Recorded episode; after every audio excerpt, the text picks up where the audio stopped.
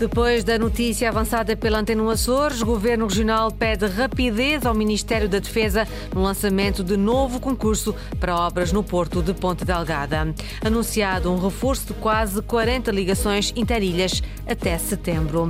Parlamento madeirense pede a Marcelo que não promulgue alterações à lei da droga por falta de audição das regiões autónomas. Quanto ao tempo para amanhã, conte com muitas nuvens, mas também com abertas, especialmente para o fim da tarde. Águas aguaceiros fracos no grupo ocidental. Chuva que poderá cair com mais intensidade durante a madrugada e manhã nos grupos central e oriental.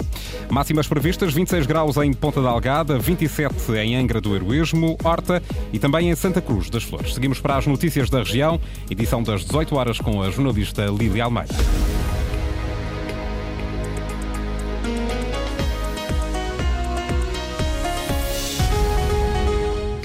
Governo dos Açores pede ao Ministério da Defesa o lançamento imediato de novo concurso para as obras no Cais Nato de Ponta Delgada, depois de Antena Açores ter avançado que o anterior concurso tinha sido anulado porque a proposta era superior ao preço base. A Secretária Regional do Turismo, Mobilidade e Infraestruturas diz que o problema é que esse preço deve ser atualizado. Inês Linhares Dias. Desde 2015 que danos provocados por tempestades no Cais Nato do Porto de Ponta Delgada afetam o normal funcionamento daquela estrutura.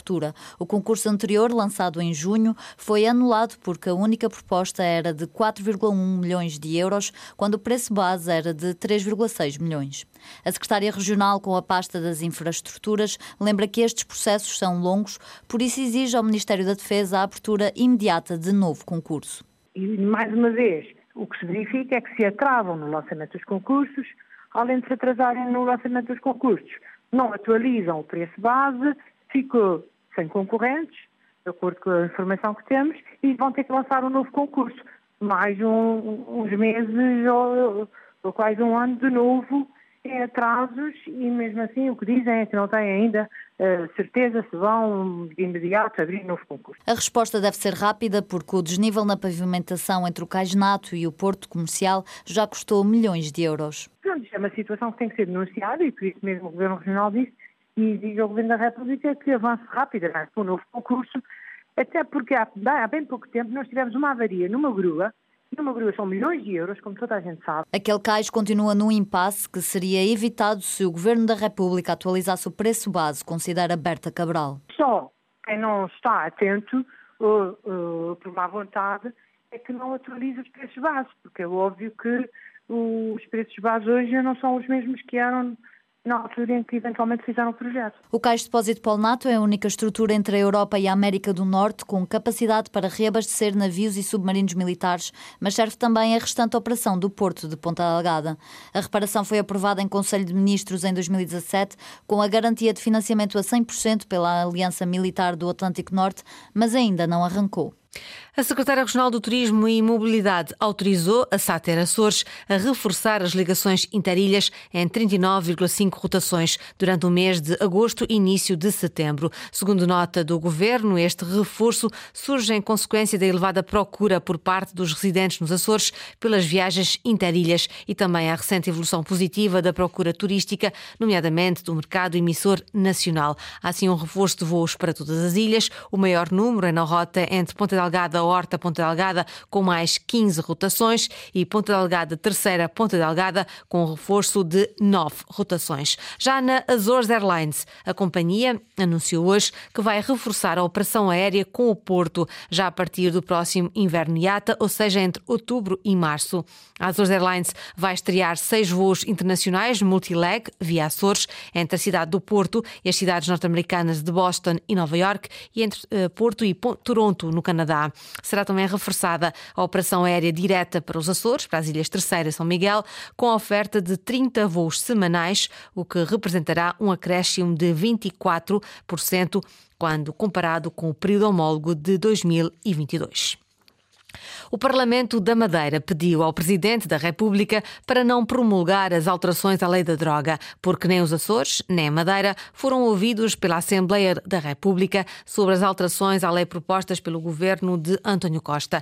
José Manuel Rodrigues não se conforma com esta violação da lei e já enviou uma carta ao Presidente da República a pedir para que não promulgue o diploma. Aqui está uma matéria em que a Assembleia da República não ouviu o Parlamento uh, da Madeira, nem o Governo Regional, e nós sabemos que temos na Madeira uma especificidade própria, designadamente com uma uh, o CAD e com uma comissão de dissuasão da toxicodependência, e, portanto, eu entendo que, nesta questão, o Parlamento Nacional deveria ter ouvido a Assembleia Legislativa e, não tendo ouvido o seu Presidente da República, ou devolverá o diploma à Assembleia da República, ou então enviará ao Tribunal Constitucional José Manuel Rodrigues vai mais longe na sua apreciação, diz mesmo que esta alteração à lei da droga é contraproducente. Todos os organismos uh, da Justiça que foram consultados pela Assembleia uh, da República dizem que esta lei vai no sentido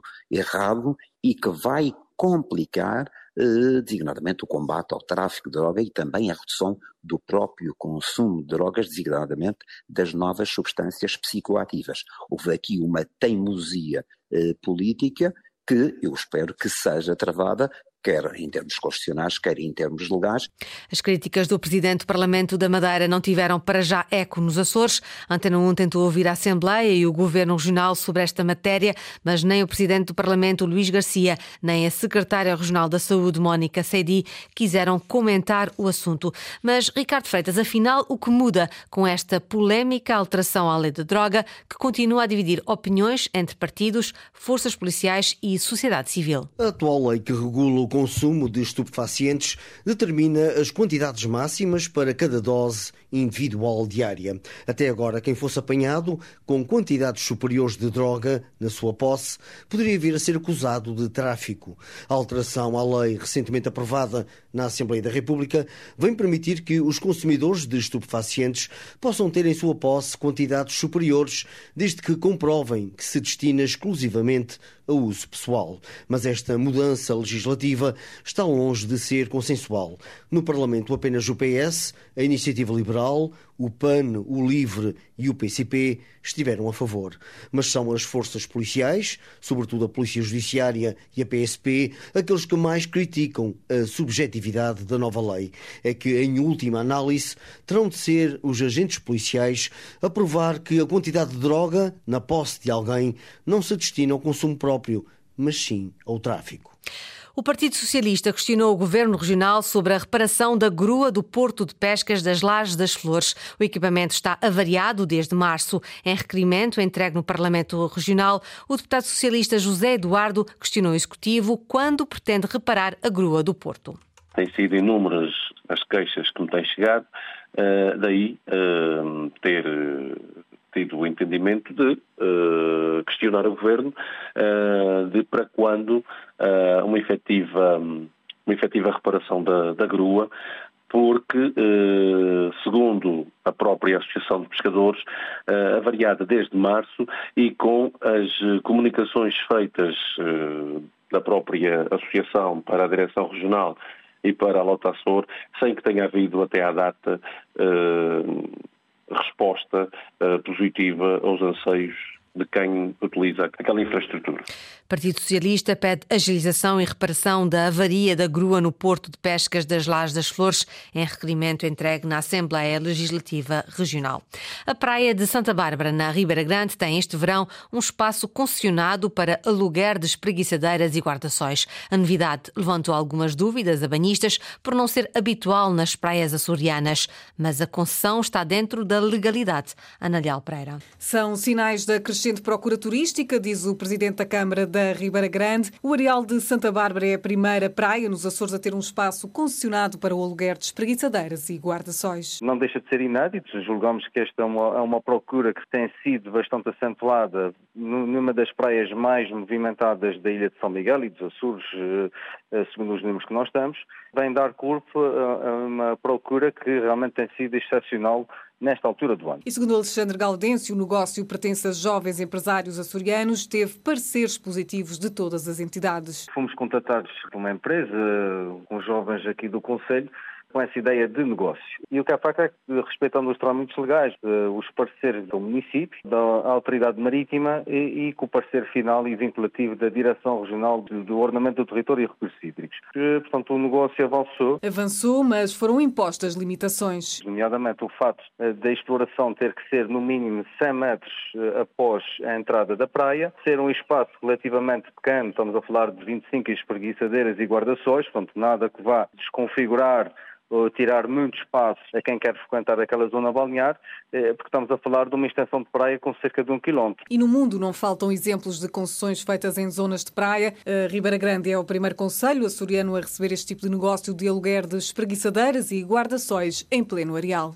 Empate na estreia do Santa Clara na Liga Revelação, no jogo da primeira jornada da Série B frente ao Estoril. Os açorianos chegaram a estar em desvantagem por 2-0, mas uma boa reação do Santa Clara resultou no empate, valendo os golos marcados por Miguel Dramé e David Polito para o 2-2 final. Foi o primeiro jogo da nova equipa de sub-23 anos do Santa Clara. Nuno Pimentel, o treinador, falou num jogo histórico que podia ter terminado com outro resultado. Mas a equipa hum, sempre acreditou e creio que com mérito, com crença, com, eh, com uma forte atitude competitiva, conseguimos reduzir, conseguimos ir eliminando os contra-ataques com o Estoril ia sempre tentando fazer ehm, e criámos oportunidades para o empate, foi conseguido eh, e creio que com um bocadinho mais de eficácia hum, até poderíamos ter dado a volta ao resultado e ter ganho o jogo. Mas satisfeito pela forte atitude competitiva, por representar a região dos Açores e os seus princípios e os seus valores, de serem bravos, de serem corajosos, de lutarem até ao fim, e esse será sempre o nosso lema portanto, satisfeitos pelo nosso desempenho. O Santa Clara Sub-23 volta a entrar em campo no próximo dia 22, jogo em Alcochete, frente ao Sporting. Grupos Ocidental e Central dos Açores estão em aviso amarelo devido à chuva forte. O Instituto Português do Mar e da Atmosfera colocou em alerta amarelo as Ilhas das Flores e Corvo até às 24 horas. Nas ilhas do Grupo Central, o aviso amarelo vai vigorar entre as 10 da noite e prolongar-se até às 9 da manhã de amanhã, quarta-feira. Durante esse período, as previsões previsões apontam para precipitação por vezes forte, podendo ser acompanhada de trovoada. Jornal das 18 com a jornalista Lília Almeida, notícias em permanência em cores.rtp.pt e também no Facebook da Antena 1 Açores.